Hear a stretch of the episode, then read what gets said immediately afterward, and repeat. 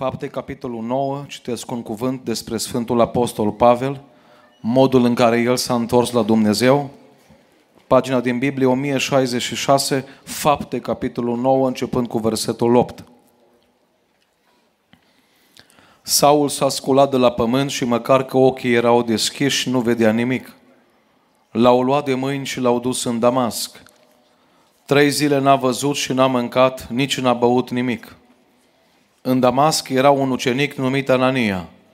Domnul i-a zis într-o vedenie, Anania, iată-mă, Doamne, a răspuns el și Domnul i-a zis, scoală-te, du-te pe ulița care se cheamă dreaptă și caută în casa lui Iuda pe unul zis Saul, un om din Tars, căci iată, el se roagă. Și a văzut în vedenie pe un om numit Anania, intrând la el și punându-și mâinile peste el ca să-și capete iarăși vederea. Doamne, a răspuns Anania, am auzit de la mulți despre toate relele pe care le-a făcut omul acesta sfinților tăi în Ierusalim. Ba și aici are puteri din partea preoților celor mai de seamă ca să lege pe toți care cheamă numele tău.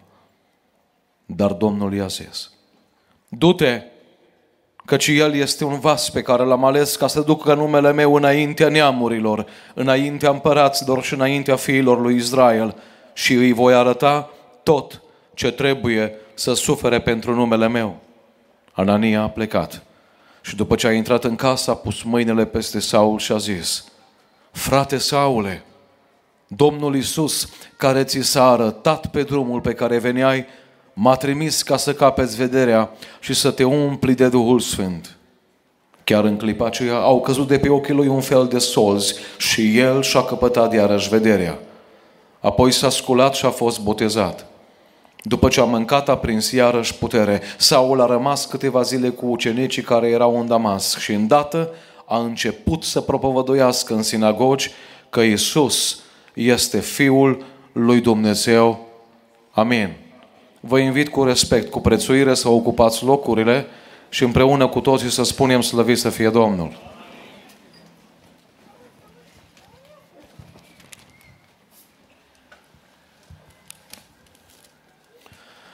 Iubiții mei, dați-mi voie să spun un cuvânt de bun venit, să spun un cuvânt de apreciere pentru toți care sunteți aici, care într-o zi călduroasă putea să fiți ca și mulți alți români, la mici, la grătare, la spectacole, la chermeze, la banchete și la alte lucruri de acest fel.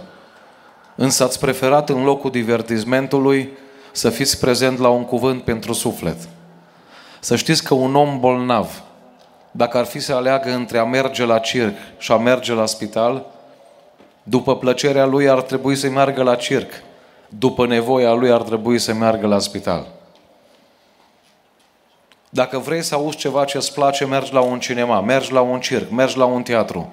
Dacă vrei să auzi ceva ce ai nevoie, mergi la un spital, mergi la o biserică, mergi înaintea lui Dumnezeu. În viață e important nu să auzi ce îți place, ci să auzi ce trebuie. În această seară s-ar putea să nu vă placă predica mea. De fapt, nu mi-am lăsat șapte copii acasă și soția acasă, vin să culeg like-uri, că n-am ce face cu ele. Însă în această seară, deși s-ar putea să nu-ți placă predica mea, s-ar putea să-mi dai dreptate, nu mie, ci cuvântul lui Dumnezeu, pentru că vei observa că Dumnezeu pentru tine are un mesaj de care ai nevoie. Divertismentul bancurile, glumele sunt iubite de români. Numai că în timp ce râdem, cei mai mulți dintre noi mergem spre iad. Însă în fața lui Dumnezeu, în fața bisericii, în fața oglinzii care se numește Sfânta Scriptură, s-ar putea să vezi nevoia interioară care o ai, care nu se rezolvă cu bani, nici cu plecăciuni, nici cu donații, ci care se rezolvă cu Isus Hristos, cu jertfa Lui de la Calvar, slăvit să fie numele Lui. Iubiții mei, mai spun ceva și intru un mesaj. Viața nu e un joc pe calculator. Copiii care unii dintre ei sunt robiți de jocuri pe calculator, intră în joc, joacă un joc cu împușcături, sunt împușcați, ies afară, iau un cola și un popcorn și intră din nou. Nu s-a afectați că au fost împușcați. Nu s-a afectați că au văzut sânge în mediul virtual. Ei știu că în jocuri există mai multe, ce? vieți. Însă în momentul când ești cu mintea întreagă la cap, în momentul când ești în viața fizică și nu în viața virtuală, îți dai seama că din punct de vedere fizic trăim o singură viață. Știți de ce aurul costă 60.000 de euro kilogramul? Pentru că e rar. Dacă ar fi aur peste tot prin piața asta, poate ar fi un euro kilogramul. Nu l-ar mai cumpăra nimeni, nu l-ar mai considera nimeni o valoare. Viața ta este un moment unic în univers. Te-ai născut cu un plâns ca să ai o primă respirație și vei pleca din viața asta cu o ultimă respirație. Biblia spune că oamenilor le este rânduit să trăiască o singură dată și să moară o singură dată. După aceea vine judecata. De aceea astăzi nu o să mă auziți vorbind despre o religie. Nu o să vă chem la penticostali, nu o să vă chem la ortodoxi, nu o să vă chem la adventiști, nici la baptiști. În această seară, cu multă responsabilitate în fața dumneavoastră, vă voi chema la o cale care se numește calea cea dreaptă. Nu există căile cele drepte, există calea cea dreaptă. Și Biblia spune prin Isus Hristos, eu sunt calea, adevărul și viața. Îi spune Dumnezeul lui Anania, Anania, du-te pe ulița care se cheamă dreaptă. Este acolo un om care a mers greșit 30 și ceva de ani din viața lui, care a luat creștin și i-a băgat în pușcărie, care a mers și a despărțit tată de copii și soție de soț și a crezut că face un lucru bun care știe ebraică, care știe latină, care știe greacă, care are diplome, care e învățat, care are studii, dar care merge spre iad. Anania, du-te, acolo este un om pe nume Saul, vreau să-l schimb, vreau să-l folosesc, vreau să-l fac o viață, o făptură nouă. Și vreau să rămână în istorie ca un evanghelist extraordinar, prin care voi zidi biserica mea, prin care voi, voi lua oameni și voi duce la mântuire. Și acum o să vă spun cinci calități sau cinci lucruri pe care le fac oamenii care locuiesc pe ulița dreaptă. Le-a făcut Pavel și trebuie să le facă și Cristi Boariu și dumneata.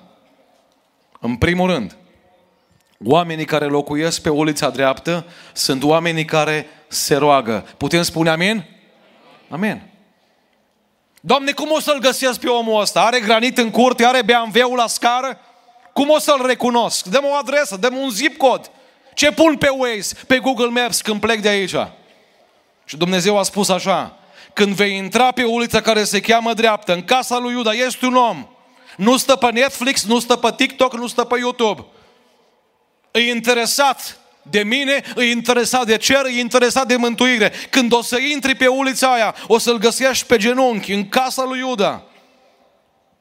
Iubiții mei, E cam riscant în Botoșan să spui merg pe strada cu tare, merg la blocul cu tare și omul de care eu îți vorbesc îl găsești pe genunchi, că s-ar putea să nu fie pe genunchi. Dar să știți că prima calitate a oamenilor care fac primul pas spre mântuire, primul pas spre cer, primul pas spre biserică, primul pas spre iertare, primul pas pe o altfel de viață, nu ca și viața dinainte, sunt oamenii care se roagă. Acum și românul se roagă, iertați-mă. Românul se roagă când are permisul de conducere. În fiecare zi aproape primesc mesaje pe Insta. Domnul pastor, am permisul de conducere mâine, am bacalaureatul săptămâna viitoare. Am divorțul peste două săptămâni, rugați-vă să încadă mie fata. Românul știți când se roagă? Când are nevoie de Isus. După ce și-a rezolvat problema, nu se mai roagă. N-am primit unul de la un mesaj să-mi zică, domnul pastor, am luat permisul, acum mai mulțumesc lui Dumnezeu și vreau să mă duc cu mașina mea la biserică prima dată. Până o lua permisul, nu m-au sunat într-o parte, în alta, rugați-vă să iau permisul. Iubiții mei, Biblia spune despre un om pe nume Corneliu. Avea bani, avea poziție socială, în subordinea lui omul ăsta avea ostaș, dădea un ordin și se punea o ceată de romani în mișcare avea relații la cezar, avea tot ce vreți dumneavoastră. Și Biblia spune în, faptul, în fapte 10, Corneliu se ruga tot diauna lui Dumnezeu. Asta vreau să fie provocarea mea pentru mulțimea care este adunată aici. N-așteptați diabetul ca să vă rugați. N-așteptați pruncul să vă trântească ușa nas care are 18 ani și nu mai puteți să-i, să-i comandați ca să vă puneți pe genunchi. N-așteptați să vă zică șeful, ești disponibilizat ca să te rogi. M-a întrebat cineva, domnul pastor, sunt în spital, unde e Dumnezeu acum? Și am zis, acolo e Dumnezeu unde l-ai lăsat când erai sănătos, acolo e. Sunt singur. Am avut prieteni, am fost înconjurat de mulțime. Am avut followers o grămadă pe social media. Am avut like-uri o grămadă. Am pierdut tot, faliment, bani, nimic, nu mai am nimic. Unde unde e Dumnezeu acum? Când e singur. Și am spus acolo unde l-a lăsat când era înconjurat de mulțime. acolo -i.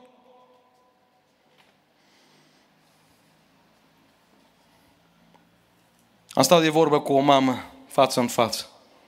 Toată plânsă, toată necăjită.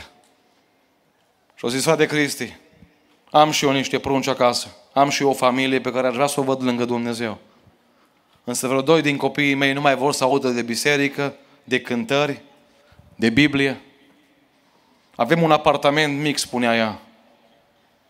Dacă m-aș putea să mă rog, m-aș duce undeva pe acoperișul blocului, dacă aș putea să mă duc acolo, să mă ascund de ei, să nu mă audă. Dar n-am unde să mă duc. În beci să mă duc. Unde să mă duc? Și o zis, frate Cristi, știi ce am pățit într-o zi? Mă rog acolo în apartamentul ăla mic de 30 și ceva de metri pătrați care l-am și vă dați seama că s aud, eu zis. Și-o deschis copilul mai mare ușa, băiatul mai mare. Și în timp ce eu mă rugam, o venit și o urlat la mine, o venit și o strigat la mine, o venit și o început să mă înjure, să mă blesteme. Frate Cristi, asta merit. După ce i-am schimbat pampersul când a fost mic, după ce m-am sculat la patru dimineața să-i fac lapte praf. După ce m-am sculat și i-am pus sandwich la școală ani de zile. Nu i-am cerut să-mi dea un ban. Nu i-am cerut să mă compenseze pentru ceea ce am făcut. Dar m-am pus pe genunchi să mă rog pentru el și am crezut că se bucură și am crezut că îmi spune mulțumesc. Și au venit și au zis, oprește-te nebunul, că nu mă pocăiesc în veci. Frate Cristi, cu ce am greșit? De sunt umilit în halul ăsta? De sunt călcat în picioare și făcut preș?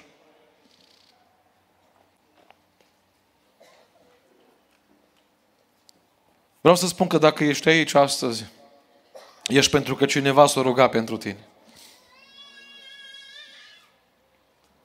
Că ești pocăit, că nu ești pocăit, că ești sus social sau mai jos, că ești o simplă femeie de serviciu sau o directoare, ai avut pe cineva care s-a rugat pentru tine, ori în vecini, ori în neam.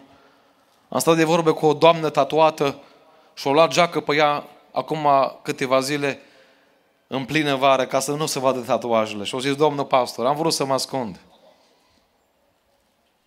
Dar au zis de câteva săptămâni, aud o voce în mintea mea, pocăiește-te, începe o viață nouă, citește Biblia, caută o, o biserică. De ce aud vocea asta, domnul pastor? Și am zis, părinții tăi sunt creștini, sunt pocăiți, nu zice, n-au nicio treabă cu biserică. Dar bunicii tăi cum au fost? Au zis, bunicii și străbunicii mei au umblat cu Dumnezeu.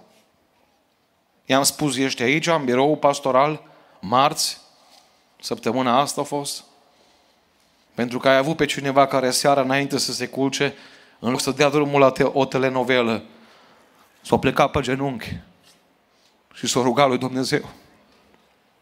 Pentru aia ești aici astăzi. S-a început să plângă și a zis, da, bunicii mei s-au rugat lui Dumnezeu. Bunicii mei nu mers la, la biserică, la Paște și la Crăciun să-și facă o cruce și apoi să după colț să înjure și să blesteme. Bunicii mei au trăit cu Dumnezeu. Au plecat. Dar rugăciunile lor nu au putut fi acoperite de țărâna pământului de la cimitir. Pentru că cei spiritual nu poate fi acoperit de cei fizic. Iubiții mei, de aia nu vă întreb de religie. Că religia nu schimbă pe nimeni. Avem oameni religioși în România. 90% ne-am declarat religioși. Că ne-au fost rușine când au venit aia de la primărie și ne-au întrebat ce sunteți. Să spune că suntem atei. Am spus și noi că suntem creștini. Numai că ne pușcăriile pline și bisericile goale. La fiecare 5 minute în România are loc un avort, o crimă. Rafturile din Lidl și din Kaufland, eu personal am măsurat în următorii ani. Ale pentru copii să fac tot mai mici și pentru câini și pisici tot mai mari. N-am ceva cu animalele, am ceva cu oamenii, nu cu animalele. Să știți. Primul pas că ești pe calea cea bună în seara aceasta, că Dumnezeu mișcă inima ta, este că la final, când se va face chemare, vei veni aici în față. Dacă n-ai făcut încă pasul spre Dumnezeu și vei spune, vreau să vorbesc cu cerul. E adevărat că nu-L văd pe Dumnezeu. Dacă l-aș vedea, n-ar mai fi nevoie de credință. Credincios vine de la credință. Dar pentru că cred că dincolo există El, care m-a binecuvântat cu sănătate, cu portare de grijă, cu ocrotire, care au făcut ani de zile pruncii mei să meargă la școală și uneori au trecut pe roșu și Dumnezeu nu a îngăduit ca o mașină să-i facă praf. Și uneori nu au fost atenți în trafic și uneori, uneori nu au fost atenți la școală. Dar au fost o mână care i-a păzit. O inima a ta și a mea bate de 115.000 de ore în 24 de ore. Și Dumnezeu spune, n-ai vrea în loc de horoscop dimineața să începi cu rugăciune. N-ai vrea în loc de distracție să iei cuvântul meu. Să citești un cuvânt și să spui, Doamne, sufletul meu tânjește după Tine. Doi, oamenii care locuiesc pe ulița dreaptă se mai întâmplă ceva cu ei. Știți ce se mai întâmplă cu ei? Sunt vindecați de orbirea spirituală. Chiar în clipa aceea au căzut de pe ochii lui Pavel un fel de solzi și el și-a căpătat vederea. Dar de ce trebuie să treacă Pavel prin experiența asta? Ce legătură au solzii cu mântuirea? De ce Dumnezeu când îl întâlnește pe drumul la Damascului, îl trece prin experiența asta? Știți de ce? Ca să ne demonstreze nouă ceva astăzi. Și vă rog să nu mă judecați. O să spuneți, domnul pastor, primul punct m-a plăcut, dar aici chiar nu sunt orbi, că nu a fost dus nimeni de braț de altcineva. Aici toți vedem. Ei, dar fi așa tare bucuros aș fi. Dacă erați toți neorbi spiritual, nu veneam de la Deva până aici să conduc 13 ore dus întors că n-am ce face acasă. Însă Biblia a spus până Iisus Hristos, a uitat Iisus la preoți și a zis, pentru că spuneți că vedeți, deși sunteți orbi, păcatul vostru rămâne. Iubiții mei, există o orbire fizică a omului care mere cu băta și trece intersecția și are nevoie de auz, să audă dacă vine mașină, dacă face click semaforul, asta e orbirea fizică. Dar mai există o orbire. Există o orbire spirituală a omului care spune nu Dumnezeu e în spatele vieții mele, nu Dumnezeu e în fața mea. Eu, banii mei, relațiile mele, puterile mele. Și vine Pavel la un moment dat și spune în Roman 2 cu 4, disprețuiești tu bogățiile, bunătății, îngăduinței și îndelungii lui răbdări? Îmi spunea cineva, Domnul Hristos zice, eu o să-L blastăm pe Dumnezeu și o să vezi că nu mă trăznește, că nu există. Și am zis, înainte să încep să-L blastem, dăm voie să spun ceva. Dacă copiii mei sparg un geam sau două la casă și eu nu-i pedepsesc, nu înseamnă că nu există. Înseamnă că mă comport cu bunătate față de ei, cu gândul acesta și cu speranța că s-ar putea bunătatea mea să-i schimbe mai mult decât pediapsa mea. Iubiții mei, faptul că Dumnezeu nu trăznește pe ăla care înjură, care minte, care dă kilometri înapoi la mașină înainte să pună pe OLX, care spune că o cumpăra șaranul de la o bătrânică din Germania, dar șaranul numai la taxi a fost, toată viața. Că Dumnezeu nu-i trăznește pe oamenii ăștia nu înseamnă că nu există. O zis Pavel, oameni buni, îi plin de bunătate, îi plin de îndurare și îi plin de îngăduință. Că dacă ne-ar fi trăznit pe toți când am făcut păcate, nu eram unul aici, oameni buni. Și acum vine Apostolul Pavel și spune așa, lumea nu se împarte între penticostali, ortodoxi, catolici. Lumea se împarte între orbi și orbi vindecați.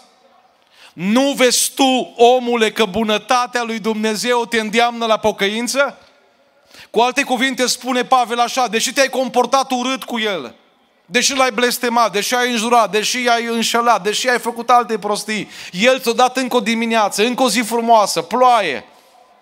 Ți-a dat de toate. Și a zis Pavel așa, dacă ai văzut lucrurile astea, înseamnă că nu mai ești orb și înseamnă că te-ai pocăit. Dacă nu ești pocăit însă, încă o zis Pavel, înseamnă că ești orb.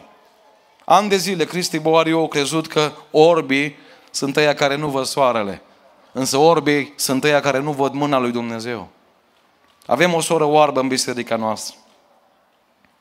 E dusă de fata ei sau de soțul ei la biserică, ori de câte ori este program. Și într-o zi soțul ei m-a așteptat pe scările bisericii, era într-o zi de miercuri, ora 1 după masă. Și avea niște cutii de carton în mână. Nu era program de biserică. Și am întrebat cu ce ocazie sunteți aici. Și au zis, frate păstor, frate Cristi, soția mea care e oarbă, s-a gândit la soția ta care are șapte copii și probabil că nu are timpul liber al soției mele.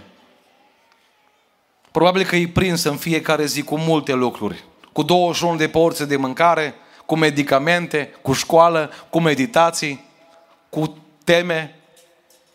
Și soția mea care e oarbă a făcut niște tăieței. Frate Cristi, nu vreau să vă jignesc, să vă supăr, dar vă rog să luați tăieței acestea. Credeți-mă că am bani să-mi cumpăr tăieței. Însă în momentele acelea am întins mâna, am luat cutiile alea de carton cu tăieței și m-am dus cu ele spre mașină, plângând.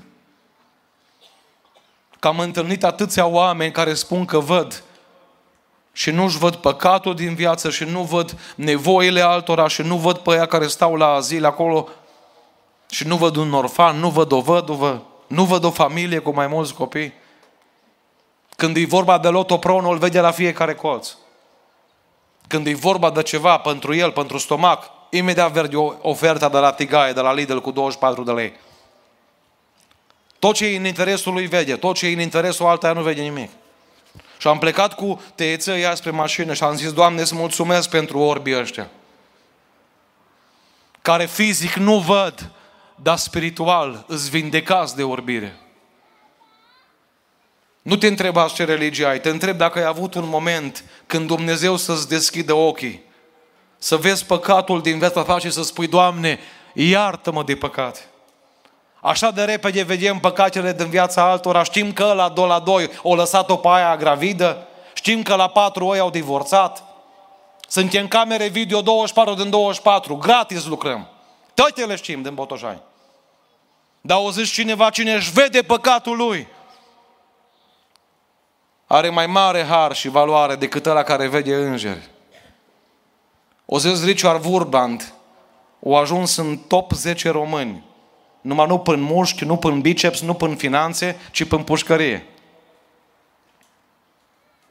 O zis Wurbrand, 14 ani de închisoare am făcut, din care 2 am făcut undeva la un subsol. Și mi-am notat cuvintele lui aici ca să nu modific ce a spus el.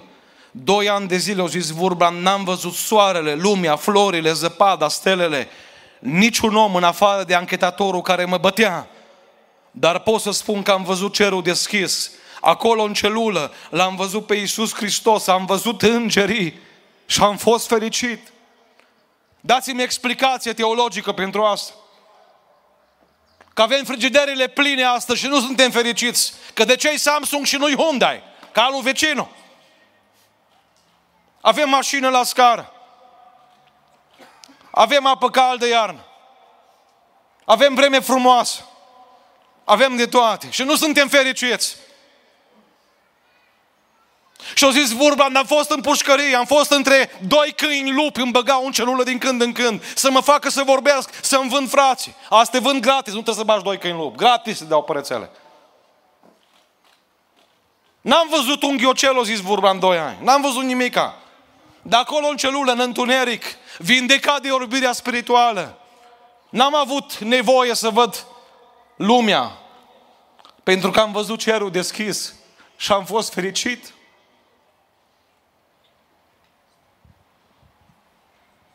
Mă rog în seara asta Dumnezeu să mai vindece oameni de orbirea spirituală. Spunea un bărbat de lângă Cluj, frate Cristi, am ieșit din operație cu bine. Însă mă doare ceva. Inima. Și dar de la, de la inimă vă opera, nu zice, mă doare inima că m-a lăsat nevasta. Când eram sănătos, era lângă mine. Când m-am îmbolnăvit, o plecat și auziți continuarea mesajului. Ea nu mai vede în mine pe cel care eram odată soțul ei. Asta e orbire spirituală. Când te uiți la mama și trântești ușa în față, îi tot orbire spirituală. Când spui babacule către tata care și-o, care și-o făcut riduri la mâini ca să ai ce mânca, îi tot orbire spirituală. Când te uiți pe geam și zici, cred că plouă astăzi, nu mă duc la biserică, îi orbire spirituală. Doamne, vindecă Botoșaniu astăzi, vindecă România. Să începem să vedem bine. Nu vezi tu, omule, ești orb, că bunătatea lui Dumnezeu te îndeamnă la pocăință. De aceea românii nu vor avea nicio scuză. 20, 40, 60, 80 de ani. Dumnezeu zice Biblia că dă ploaie și peste cei buni și peste cei răi. Eu binecuvântat pe toți. Ne-au făcut bine la toți. Ce scuză vei avea în ziua judecății? 3. Ce mai fac oamenii care locuiesc pe ulița dreaptă? Hai să vedem ce a făcut Pavel.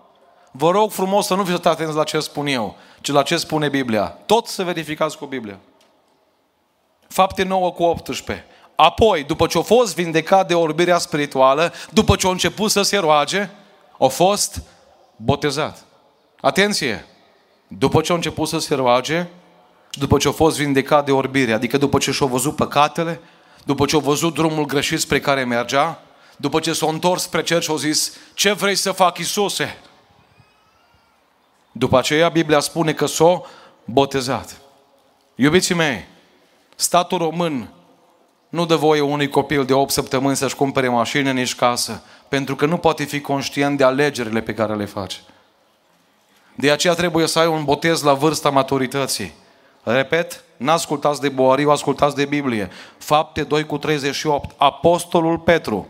Pocăiți-vă și fiecare din voi să fie botezat. Dar nu pot mai întâi să mă botez și apoi să mă pocăiesc. Nu. Mai întâi te pocăiești. A, trebuie să vin la voi la Pentecostal. Nu, nu, nu. Stai liniște. Nu trebuie să vii. Iubiții mei, pocăința nu e o poreclă. Pocăința e o poruncă. Pocăința e o poruncă. Și poruncește acum tuturor oamenilor să se pocăiască. De aceea copilul nu trebuie obligat, cum a făcut Constantin în secolul IV.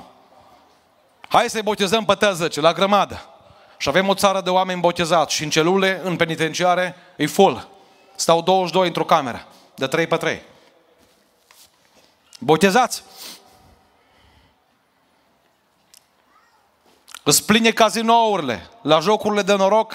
Uitați-vă pe fiecare stradă pe care mereți. E farmacie, că ne vor bolnavi, e bancă, că ne vor datori și jocuri de noroc, că ne vor săraci.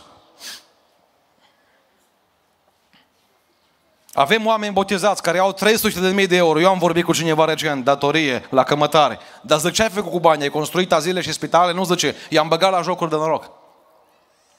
Botezați. Iubiții mei, în seara asta trebuie să înțelegem un lucru. Mai întâi ne pocăim și apoi ne botezăm. Am avut botez la noi la Deva în urmă cu 2 ani de zile, 17 persoane și au intrat două persoane în apa botezului. Și am făcut un gest mai special. Între cei 17 două au fost două cazuri mai speciale. A intrat o doamnă de 5-6 de ani cu lacrimi în ochi și a zis m-am pocăit și acum vreau să mărturisesc prin botez în fața mulțimii că viața mea s-a schimbat. Și am întrebat pe Cristi care era în sală băiatului ei. Cristi, câți ani te-a rugat pentru mama ta? S-a ridicat în picioare, o pufnit în plâns și a zis 14 ani. Oamenii care sunt pe ulița dreaptă nu se mulțumesc doar ei să se pocăiască. Își doresc să se pocăiască toată casa lor. Că nu ți-ai dorit mama în iad și tu în cer. Nu ți-ai dorit pruncul în iad și tu în cer. Apoi au intrat în apa botezului Ovi. 42 de ani. Am zis, rog cu respect pe mama lui Ovi, care am putea să fie și mama mea, la vârsta care o are, să se ridice în picioare. Și am întrebat-o, soră, doamnă, câți ani v-ați rugat pentru Ovidiu? Și au zis 22 de ani. 22 de ani gustul mâncării nu l-am simțit. 22 de ani nu m-am plâns și m-am culcat și am udat perina cu lacrimi. Pentru că Ovi nu era în biserică. Ovi nu era la cor. Ovi nu era cum trebuie. Când a ieșit Ovidiu din apă, am văzut o mamă fericită, bucuroasă. Iubiții mei, vă rog astăzi să vă uitați dacă ați făcut un botez, așa cum spune Biblia. Pocăiți-vă și botezați-vă. Auziți alt verset. Cine va crede și se va... Dar Domnul Cristi, o crezut nașul pentru mine. Am o întrebare. Mănâncă nașul în locul tău. Doarme în locul tău nașul. Și atunci cum poate crede în locul tău? Nu, eu trebuie să cred. Și în urma credinței mele fac un botez. Atenție, botezul nu e valabil dacă n-ai avut rugăciunea ca fundament și apoi vindecarea de orbire. Patru. Ce mai fac oamenii care sunt pe ulița dreaptă? Hai să vedem. Ce mai făcut Pavel aici? Auziți ce spune Biblia, ceva foarte frumos. Primesc putere. După ce a mâncat, spune Biblia despre Pavel, a prins iarăși putere. A, frate Cristi, deci ne, ne trimis la masă după predica asta. Iubiții mei, există o putere fizică care o obțin prin mâncare și care mi oferă niște calorii. Și după ce mănânc, mă duc să consum acele calorii. Prin munca fizică pe care o prestez într-o parte sau în alta. Însă mai există și o altfel de putere, putere spirituală. Și acum o să mă întrebați, dar de ce am eu nevoie de putere? Iubiții mei, lumea în care trăim se împarte în mai multe feluri de putere. Există putere militară, ceea ce se întâmplă între Putin și Zelenski. Există putere fizică, oameni care ridică 100 de kilograme de jos până sus. E o putere fizică și aia. Și aia e o putere.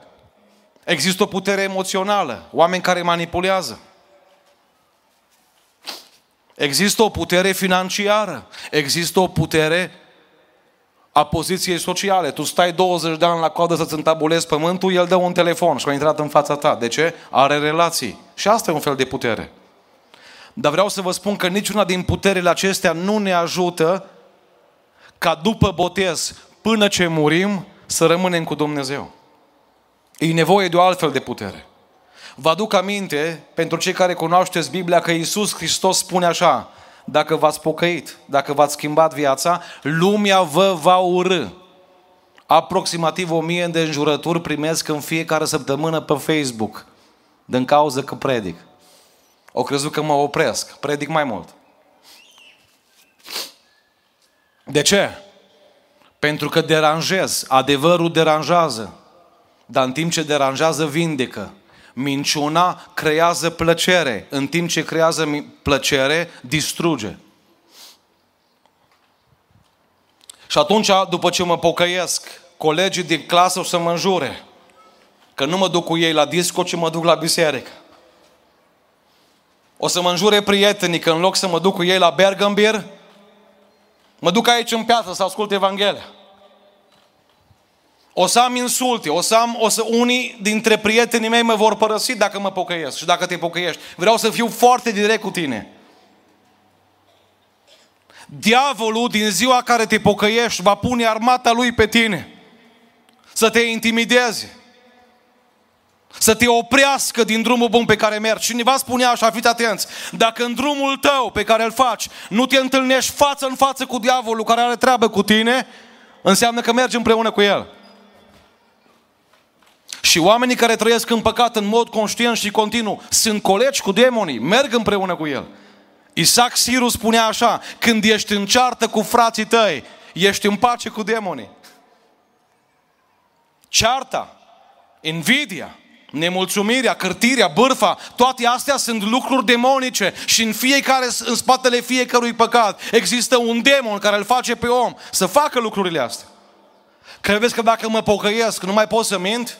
Sunt ispitit să mint. Sunt ispitit când mă nervez în trafic să spun și eu o vorbă. Dar ca să mă abțin, să mă controlez, să iubesc când sunt jocorit, să mă rog pentru ăla care mă blastămă. Eu n-am cum să folosesc tancurile lui Putin, să mă lupt cu vecinii mei care nu mă suportă că spocăit.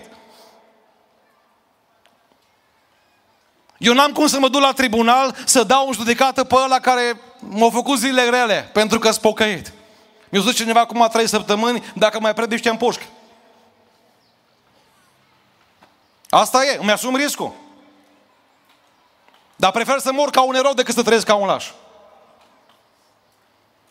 În momentul când, când te pocăiești, vei primi foarte multe împotriviri din jur, de la oameni, de la diavol. Ei bine, ca să depășești împotrivirile acestea, ai nevoie de putere. În urmă cu 10 ani în Deva, când am ajuns din Arad și m-am mutat împreună cu soția și cu copiii, am întâlnit o soră, o femeie deosebită, care avea 10 copii în biserica noastră. Cel mai mic dintre ei avea undeva la 5 anișori. Și Dumnezeu i-a vorbit prin glas profetic și i-a spus așa, urmează pentru tine 10 vremi de încercare, de cuptor, de testare. Că orice împărat din lumea asta își testează supușii. Orice societate din lumea asta dă un test înainte să, înainte să intri între ei. Orice facultate de renume te testează. Dumnezeu, înainte să te ducă în cer, pentru următoarele miliarde de ani, te testează aici pe pământ. După câteva săptămâni au mers la un control și i-au spus doctorii, ai început de cancer la colon. Au trecut 10 zile, au trecut 10 săptămâni, au trecut 10 luni și atunci a înțeles, urmează 10 ani pentru mine. O vedeam în fiecare lună cum vinea la biserică. Doctorii mai spuneau ceva, operație, iar mai venea probleme. Aproape ori de câte ori m-am întâlnit cu ea, îmi spunea așa, frate Cristi, nu mă interesează cancerul care l-am, important e să ajung în cer. Dar știi ce mă interesează, frate Cristi? Ăia 10 copii care i-am, să nu-mi ajungă prin birturi și prin baruri, să nu-mi stea în concubinaj, să nu facă ceea ce fac cei mai mulți. Aș vrea să-i văd la casa lor, pocăiți, sfinți, cu Biblia. Și Dumnezeu i-a vorbit încă o dată și a zis, femeie, nu te voi coborâ în țărâna pământului până nu-ți vei vedea toți 10 copii botezați. Și am început să botezăm din ei. Și a venit anul 2023, când doctorii au spus, ăsta e anul în care vei pleca de pe pământ. Cancerul tău nu mai poate fi oprit. Ultima dată când m-am întâlnit cu ea, au zis, Cristi, mai am doi. Doi! Doi copii pe care vreau să-i văd îmbrăcați în haine albe. Și jurând în fața lui Dumnezeu prin botez că vor rămâne loiali cuvântului. Am întrebat în luna februarie în 2023 în fața bisericii cine vrea să facă botezul să se înscrie. Emima și Elisei au venit și ei. Pentru câteva zile nici nu mai simți că are cancer, mama, bucuroasă. Să botează pruncii mei. O zis numai să prind luna iunie. Să-i văd acolo frumos, îmbrăcați în alb. O venit luna iunie. Au început să-i dea morfină doctorii. Și în duminica a doua din iunie, când am avut botez, nu a putut să vină la biserică. Era acasă cu calmante, însă au văzut pe transmisia pe care și noi o avem aici astăzi, au văzut cum copiii ei intră în apa botezului și au fost fericit. La trei săptămâni după botezul lor au închis ochii și au plecat bucuroasă în cer.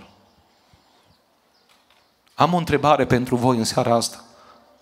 Ce putere are o femeie din asta că poate 10 ani să vină la biserică cu cancer în ea, să nu înjure, să nu blesteme, să nu lase pe Dumnezeu, să se țină ca și cu dinții de El, de haina Lui. Și în timp ce suferă, în timp ce în ultimele luni o întorceau, în ultimele săptămâni, tot la 5 minute o întorceau. Fata ei, e Mima și cu unii din copii. Așa durere avea. Și odată nu o blestemat. Și odată nu o zis, bă, lasă pocăința și las Biblia și nu mai trebuie nimic. De unde au oamenii ăștia puterea asta? Știți de unde? De sus. Spus Domnul Iisus Hristos, voi veți primi o putere. Când se va coborâ Duhul Sfânt peste voi și veți fi martori. Aceeași putere pe care au avut-o martirii noștri să meargă înainte cu Dumnezeu în ciuda împotrivirilor. Ai puterea asta? Oamenii care locuiesc pe ulița dreaptă se roagă, sunt vindecați de orbirea inimii, de orbirea interioară, de orbirea minții, se botează, primesc putere de la Dumnezeu să înainteze în ciuda oricăror împotriviri. Primesc putere prin Duhul Sfânt și mai primesc putere prin ceva. Știți prin ce? Prin Scriptură. Prin Biblie. Ne-am declarat 90% dintre români creștini. Numai că cei mai mulți dintre noi nu prea știm Biblia. Probabil că ați văzut pe, pe Yahoo sau pe WhatsApp sau pe TikTok a intrat un băiat într-un peco, a luat un card 500 de lei și a strigat în peco, cine știe un verset din Biblie, îi fac plinul la mașină și au arătat bani în mână. Și o femeie a deschis ușa și a zis, nu mă dăm Biblie? Ar fi vrut de la Biogi Mafia ceva, de la Paraziții ceva. Le-ar fi știut pe de rost ăștia, de la Vacanța Mare ceva. Ca astea românii le știu. De la Antold. Ar fi vrut ceva să zică, dar numai din Biblie zice. Așa ciudă era, ar fi vrut banii ăia, dar nu știam un verset. Din 15 oameni întrebați, un evreu, evreu care știa română, a spus un verset, o primit bani și a plecat bucuros acasă. Mi-a plăcut matematica în școală, să știți. Însă, nu știu dacă puteți aplica ce teoremă vreți. Tales, Pitagora. Mie unul din 15 nu-mi dă 90% dintre creștini, dintre români că creștini. Iubiții mei, nicio căsătorie nu rezistă fără comunicare. De aceea, prin rugăciune, eu în fiecare zi vorbesc cu Dumnezeu. La fel cum vorbesc în fiecare zi cu soția mea. Iar prin Scriptură Dumnezeu vorbește cu mine. Am o întrebare. Ai acasă o Biblie? Dacă nu, fă-ți rost de o Biblie. M-a sunat cineva și a zis, domnul pastor, vreau și eu o Biblie. Am zis, uite, îți dau adresa de pe internet cu 25 de lei, e o Biblie. 25 sunteți nebuni, vă trebuie bani pe Biblie. Dar zic, Marboro cât e? 20. Nu, zic, e Marboro. Mai ieftin. Deci dai pe Marboro uh, zeci de milioane pe an, sute de lei pe an și nu e nicio problemă. Se pare scump să iei o Biblie? Asta e cartea care ține familiile împreună. Asta e cartea pe care dacă o trăiești, nu doar dacă o predici, doar dacă o citești, îți va schimba viața. Și în ultimul rând, oamenii care sunt pe ulița dreaptă mai fac ceva. Știți, mulți culturiști care fac uh, culturism, o fac, știți de ce? Ca să arate tricoul mulat pe ei, nu ca să ridice mopul și mătura acasă. Să nu uitați ce vă spun. Rar o să vedeți pe cineva care să spună am făcut culturism 10 ani ca să ridic beceaurile la azilul pe care îl construim în Dumbrăvean. Da, de unde zice.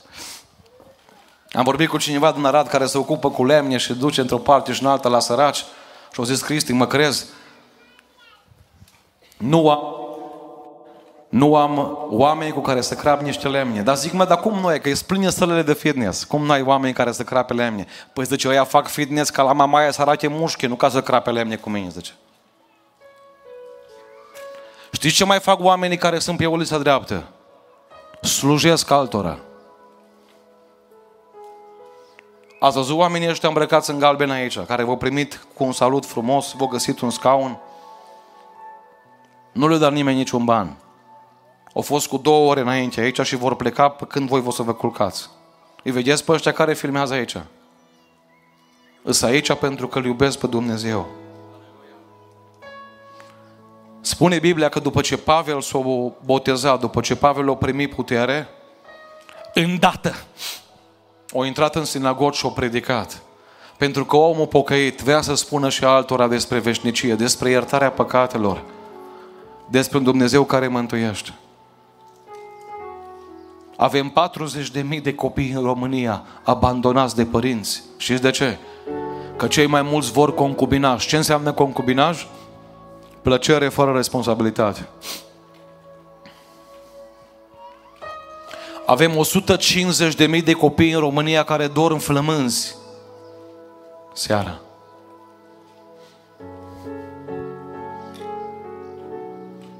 Avem oameni care stau în spitale în București de luni de zile. Nu le dăm nimeni un telefon. Nu-i caută nimeni. Dorm pe marginea unui pat. Am vorbit cu cineva recent și au zis Cristi de două săptămâni. Dorm pe un scaun fără spătare lângă pruncul meu din spital. Nu m-a sunat nimeni să mă întrebe dacă am nevoie de ceva. Avem mame la Marie Curie în București de șase luni de zile plecate de acasă. Și mă uit la stare la tineri și scrie mă plicti cu capa. Nu știu ce să fac, zice, că e cald afară, zice, de filme m-am săturat, pe Netflix le-am văzut toate pe Netflix, zice, ce să mai fac, zice, nu știu ce mai fac. Ei bine, în momentul când te pocăiești, Dumnezeu te cheamă la implicare. Amin? În termeni românești se numește voluntariat. În termeni creștini se numește slujire. Că voluntarul nu mâncă semințe și ține scorul. Ci voluntarul se pleacă jos, ia un ștergar și spală pe ăla cu noroi pe picioare. Ia un pansament și pansează pe cineva. Adică se uită la o nevoie și se uită la darul care îl are. Bă, să predic nu știu, să cânt ca și Ionuț nu știu, că mă încurc la orgă. Habar n-am ce e la fa sau mi bemol. Dam acasă o drujbă și poți să tai niște lemne. Mă pricep la informatică, bun, pot să pun niște versete pe Facebook, din Biblie, poate să trezește careva. Știu să fac sarmale. Și pot să fac niște oale de sarmale și să mă duc la cei care au nevoie de o mâncare. Ți-ai identificat chemarea? Auzi ce spune Apocalipsa 22 cu 12. Iată, eu vin curând și răsplata mea este cu mine ca să dau fiecăruia după fapta lui. Șeful te plătește pentru servici. Dumnezeu te plătește pentru slujire. Că nu te plătește totdeauna aici, o faci dincolo. Ce te-a chemat Dumnezeu să faci? Tot în urmă cu 10 ani când am venit la Deva, vă mai spun două mărturii și închei. Ca să vedeți că în și 2023 Dumnezeu mai are oameni. Am văzut o femeie, sora Ioana o chema, când a fost binecuvântarea de copii, S-a terminat programul, noi în loc de botez facem o rugăciune pentru copilul de 6 săptămâni sau 8 săptămâni, o luat o plasă. Și a ieșit din bancă sora Ioana și a mers cu plasa și au zis, asta e numele Domnului, un cadou pentru copilul tău. Eu am crezut că e nepotul ei sau nepoată. Numai că am văzut că luna viitoare și la alt prunc o veni la fel și peste două, trei luni la fel. Am zis, mă, n-are cum să aibă tățenie nepoți. Înseamnă că face ceva pentru Dumnezeu, face voluntariat, face slujire. De ce vă spun întâmplarea asta? Pentru că sora Iana a fost o soră la noi în biserică la care eu curs ochii ani de zile. Avea o boală la ochi. O mers la zeci de doctori și nu i-au găsit niciun tratament. Puteți să zic că fraților, eu nu fac nimica. Încă dacă mă vedeți în biserică, să știți că e mare har. Nu. I-au zis chiar dacă mă dor ochii, chiar dacă încurg ochii în continuu și trebuie să mă duc de zeci de ori la baie pe zi să mi șterg, să mă spăl, vreau să fac ceva. M-am întrebat mereu ce e în plasa aceea pe care o dă o femeie bolnavă? Ce poate să-ți ofere un bolnav? Când mi-am dus copiii la binecuvântare, al treilea copil în 2015, primul cadou pe care l-am desfăcut acasă a fost cadou de la ea. Era un costumaș de lână tricotat manual pe care lucrase săptămâni întregi. Vedeți telefonul ăsta? Ultimul mesaj pe care l-am de la sora Ioana pe telefonul ăsta e din 3 decembrie 2022. Frate Cristi, am auzit că mâine mai duceți încă doi prunci la binecuvântare. Îți fată, băiat, ce îs? Acuies. Și zic că e al șaptelea a meu, băiatul, și încă o femeie, o familie mai are o fetiță pe care o duce. Mulțumesc frumos, frate Cristi. Iartă-mă, zice că mă duc să pregătesc costumașele. Îți făcut ce zice, dar trebuie să le împachetez, să le pun frumos. A fost ultimul mesaj. al ei pentru mine. În ianuarie am văzut că locul ei în biserică era gol. Tot timpul stătea pe al patrulea rând, pe margine. Acum noi ca și slujitori, ca păstori, ca prezbiteri, ca lideri într-o biserică, când vedem un loc gol, să știți că nu ne place. Totdeauna ne imputăm că n-am făcut destul. Că nu i-am vizitat pe toți. Că n-am mers în birt după aia care o mers în birt. Că n-am mers poate după bolnavi când poate au fost bolnavi. Că poate i-am supărat pe unii. Noi ne plac așa cum sunteți voi. Să vedem oameni setoși după Dumnezeu, flămânzi după Evanghelie. Asta ne dă o bucurie mare. Nu că am câștigat ceva, că nu câștigăm nimic. Dar scaunul gol, parcă e blăstămat scaunul ăla. Parcă ne spune un mesaj că România nu mai e interesată de Dumnezeu. Și am văzut scaunul gol al sorei Ioana și am zis către celălalt face păstor onorific, face păstor, unde-i? Unde-i sora Ioana? Că dacă era unul care mânca semințe, care ne înjura când predicam, poate nu mă interesa unde. Și au zis să e în spital. Așa m-am necăjit când l-am auzit. Apoi au dus o familie cineva, pe cineva la binecuvântare și am văzut că sora Ioana nu mai vine. Știți când începem să prețuim oamenii? Când nu mai avem. Cât timp îi avem, îi bărfim, îi facem cu ou și cu oțet, îi punem pe Facebook, îi împrăștiem pe cu noroi. Când îți bolnavi, începem să ne aducem aminte, bă, parcă a fost un om bun ăsta. Când e mort, frate Cristi a fost cel mai bun din oraș, zice, omul Domnului a fost. Și când trăia a fost omul dracului, așa i-a spus, că vai și amar de capul lui. N-ați vrea să apreciem oamenii că sunt în viață.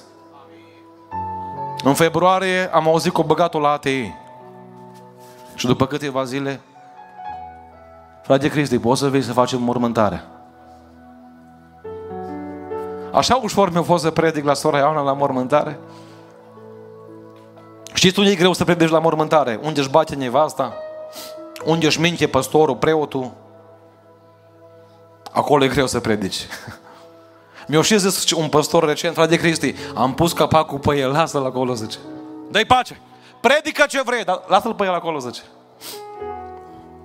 Erau în stânga mea, în, în capelă, vreo 10 familii care primiseră costumașă de la femeia asta. Gratis. Aveau lacrimi în ochi. Când s-a pus pământul peste ea, parcă am simțit că mă doare inima. Că avem camere video în biserică, avem stații, avem org, avem ce vreți voi. Și ce nu mai avem? Slujitori Oameni care să zică, băi, ce nevoi sunt, că vreau să fac și eu ceva. Ăștia tot mai puțini. Aș vrea să reții la finalul predicii mele ceva foarte important. Că Dumnezeu vrea să te ierte, să te transforme și să te folosească. Amin? Cei mai mulți români știți unde se opresc? La iertare. Bă, zice, e decembrie, mă. E postul, mă. E postul. Dar ce nu mănânci în post? Păi nu mănânca aia, aia. O zis un preot, nu vă mai mâncați pe voi, mă, în post. Vă mâncați pe continuu. Noi zicem să nu mâncăm cârnați, zice. Dar să înjurăm putea, puteți, zice. Puteți. Și să bărfeți puteți. Și să mă înțeți puteți. Și vedem că vine postul, hai să mă spovedesc. Și la 1 ianuarie de la zero. N-au zice, ia nou. Am auzit că joacă Barça cu Madridul, hai să băgăm un pariu sportiv. Iubiții mei, nu vă opriți la spovedanie, la mărturisire, la iertare. Urmează ceva mai frumos, transformare. Schimbarea gândirii, că dacă un om își schimbă gândirea, schimbă vorbirea, schimbă și fapta, își schimbă și acțiunea. Și după ce a fost transformat, poate să slujească. Atunci a pus să-l trimis de Știi că nu mai mare bombănind. Bă, te pe mine mă trimite pastorul ăsta, dar pe altul nu vezi? No. Mere cu bucurie. Pentru că știe că fiecare slujire care o face e o investiție veșnică. Sunteți o mulțime de oameni aici. Imaginați-vă 2500 de oameni Mâine să intre în spitalele din Botoșan să viziteze pe cei care n-au pe nimeni, azile, orfelinate. Numai județul vostru să vă ocupați 2500 de el. Vă garantez că anul viitor Cristi Boariu nu mai trebuie să vină să predice. Că predica voastră e mai tare ca a mea. Că o zici cineva, ceea ce faci strigă mai tare decât ceea ce spui. Închei în seara aceasta.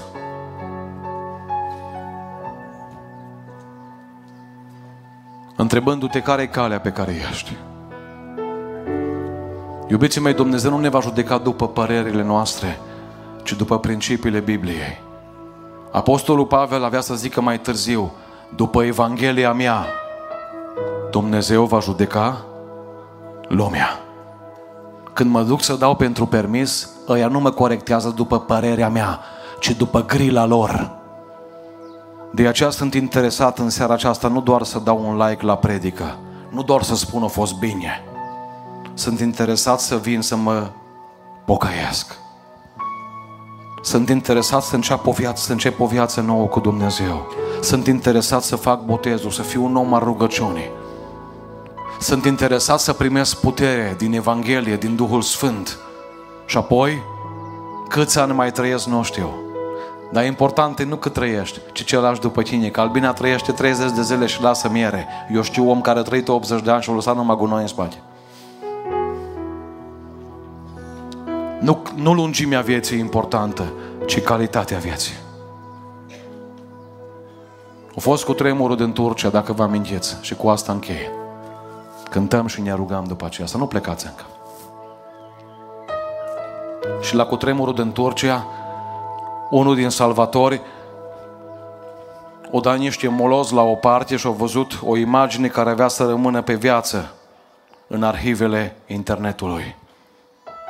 O fată de vreo 9 ani și ori cu băiatul, cu fratele ei de vreo 6-7, fata ținea mâna după capul lui ca și cum ar fi vrut să-l protejeze. Era frățiorul mai mic. Părinții au murit. O placă de beton deasupra lor la vreo 30 de grade. Numai o minune au făcut să nu-i strivească. Salvatorul, când a văzut imaginea asta, trecuseră deja 17 ore de la cutremur. Ca să nu se sperie fata, să nu facă vreun infarct, 17 ore de întuneric, fără mâncare, fără apă. Salvatorul pe moment s-a gândit ce să o întrebe pe fata asta și a întrebat-o Îți plac jucăriile? să o ducă cumva de la gândul ăla de molos, de părinți morți, de distrugere, de frică, să o ducă la Barbie, la Lego, la puzzle, la o jucărie. Ascultați răspunsul fetei. Domnule, dacă mă scos de aici, o să fiu sclava ta toată viața. Fata nu a răspuns la întrebare. Fata nu a răspuns cu gândul la jucării. Ea și-o dat seama că situația în care îi, dacă mai stă încă un pic acolo, va muri de deshidratare, de înfometare, de miserie. A venit o echipă de salvatori, o scos de acolo și a doua zi am văzut o imagine cu ei într-un pătuț de spital, improvizat undeva aproape de dărâmături. Bucuroși, fericiți, spălați. Știți de ce? Că un salvator pe lângă că i-a pus o întrebare, o întins și mâna. În seara asta nu știu care e falimentul în care ești. În fiecare zi îmi scriu oameni care divorțează, care împart mașina de spălat și fata o iau ei și el ia băiatul și mașina de uscat. În fiecare zi îmi scriu oameni care se droghează, care joacă la jocuri, care n-au bucurie, n-au împlinire. Și văd că mulți oameni sunt sub dărâmăturile acestei vieți pline de păcat. Astăzi, prin mine, un simplu tânăr, un copil, Dumnezeu are o întrebare pentru tine. Îți mai plac jucăriile? Jucăriile astea pe care punem preț, poșete, haine, mașini, case. Știi care ar trebui să fie răspunsul tău? Ca la fata asta de 9 ani. Doamne, dacă mă scos de aici, o să fiu sclava ta, robul tău, toată viața. Și îți promit că Dumnezeu te va scoate. Vreau să ne ridicăm în picioare în acest moment. Vom cânta o cântare cu Ionuț. Eu o să cobor aici în față. Și dacă este cineva care vrea să înceapă o viață nouă cu Dumnezeu, îl rog să vină, mă voi ruga pentru el împreună cu frații slujitori, cu consilierii de aici. Dar înainte să vină slujitorii, înainte să vină consilierii, ați văzut că s-au lăsat niște coloare aici. Știți de ce? Ca să vii și tu la Dumnezeu. Nu trebuie să filmați, să filmează în cer și filmează frații pe internet. Dar lasă mesajul lui Isus să-ți transforme inima. Aveam 14 ani, eram într-o biserică, pe ultimul rând m-am pus la balcon să nu mă vadă nimeni și eu să-i văd pe toți.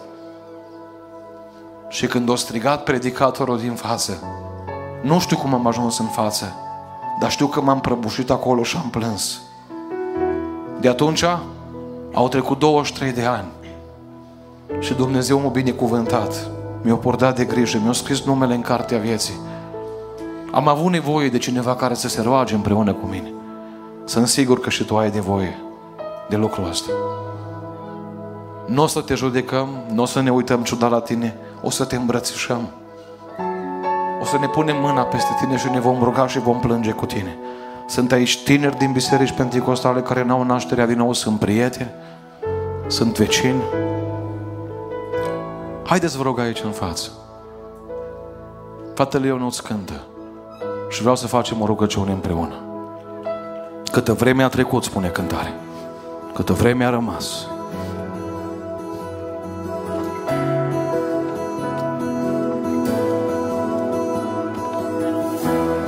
Câtă vreme a trecut, câtă vreme a rămas Între noapte și zi Între noapte și zi Între drum și popar Ne Vino la Iisus. mințim zi de zi Ai că am ascultat fost, predici, Că vom fi și ai ascultat mult cântări, prea des ai dat să mai like-uri. fi. dar viața ta nu s-a schimbat. Vrem să Cunosc un avem Dumnezeu care cât poate să mai elibereze mult de țigară, și cum n-am de mai timișoreana, ce săraci de băutură, de droguri, nu ne vom de jocuri de noroc, de minciună, de vinovăție a avortului. Spune-mi de ce tot aleg De ce ai alergat până astăzi? Spune Să ai o viață mai frumoasă doar? O viață mai confortabilă? Oricum, diazepanul nu-ți dă bucurie. Îți dă numai somn câteva ore. Însă jertfa de la calvar îți dă putere să mergi mai departe. capăt de drum Tu n-ai nevoie de o geacă nouă, tu ai nevoie de o haină nouă, o haină albă. Tu n-ai nevoie de o mașină nouă, tu ai nevoie de o direcție în viață, că direcția e mai importantă ca viteză. amăgit Mai sunt persoane care mai trebuie să vină. Vino plângând la Isus, vino văzându-ți păcatul. Nu sta în mulțime și te uita să vezi cine iese. Femeia păcătoasă a plecat acasă mântuită. Curioșii, bărfitorii au plecat spre iad. Nu mai pierde ani din viață. Ce-ți dă diavolul încât să-i dai viața ta? Iisus îți dă iertare. Iisus îți dă o haină albă. Iisus îți dă cerul. Iisus îți dă o familie binecuvântată. Iisus îți dă un partener care nu înșală. Iisus îți dă un tată care nu e abuziv.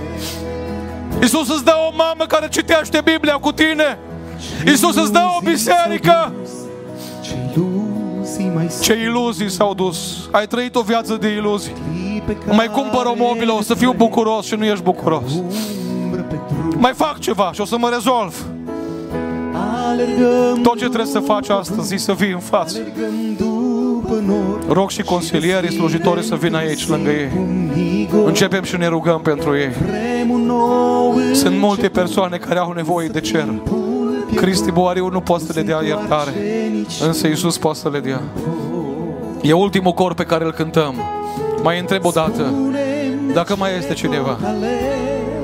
Sunteți aici oameni pe care nu vă cunosc, dar Dumnezeu vă cunoaște. Este aici un verset și care spune că îngerii în cer se bucură când un păcătos vine acasă. Nu mai căuta soluții în mintea ta. Soluția este Isus Hristos. de drum Vino la El cu lacrimi, vino cu rugăciune. Dacă Apostolul Pavel a avut nevoie de pașii ăștia, și tu ai nevoie de pașii ăștia.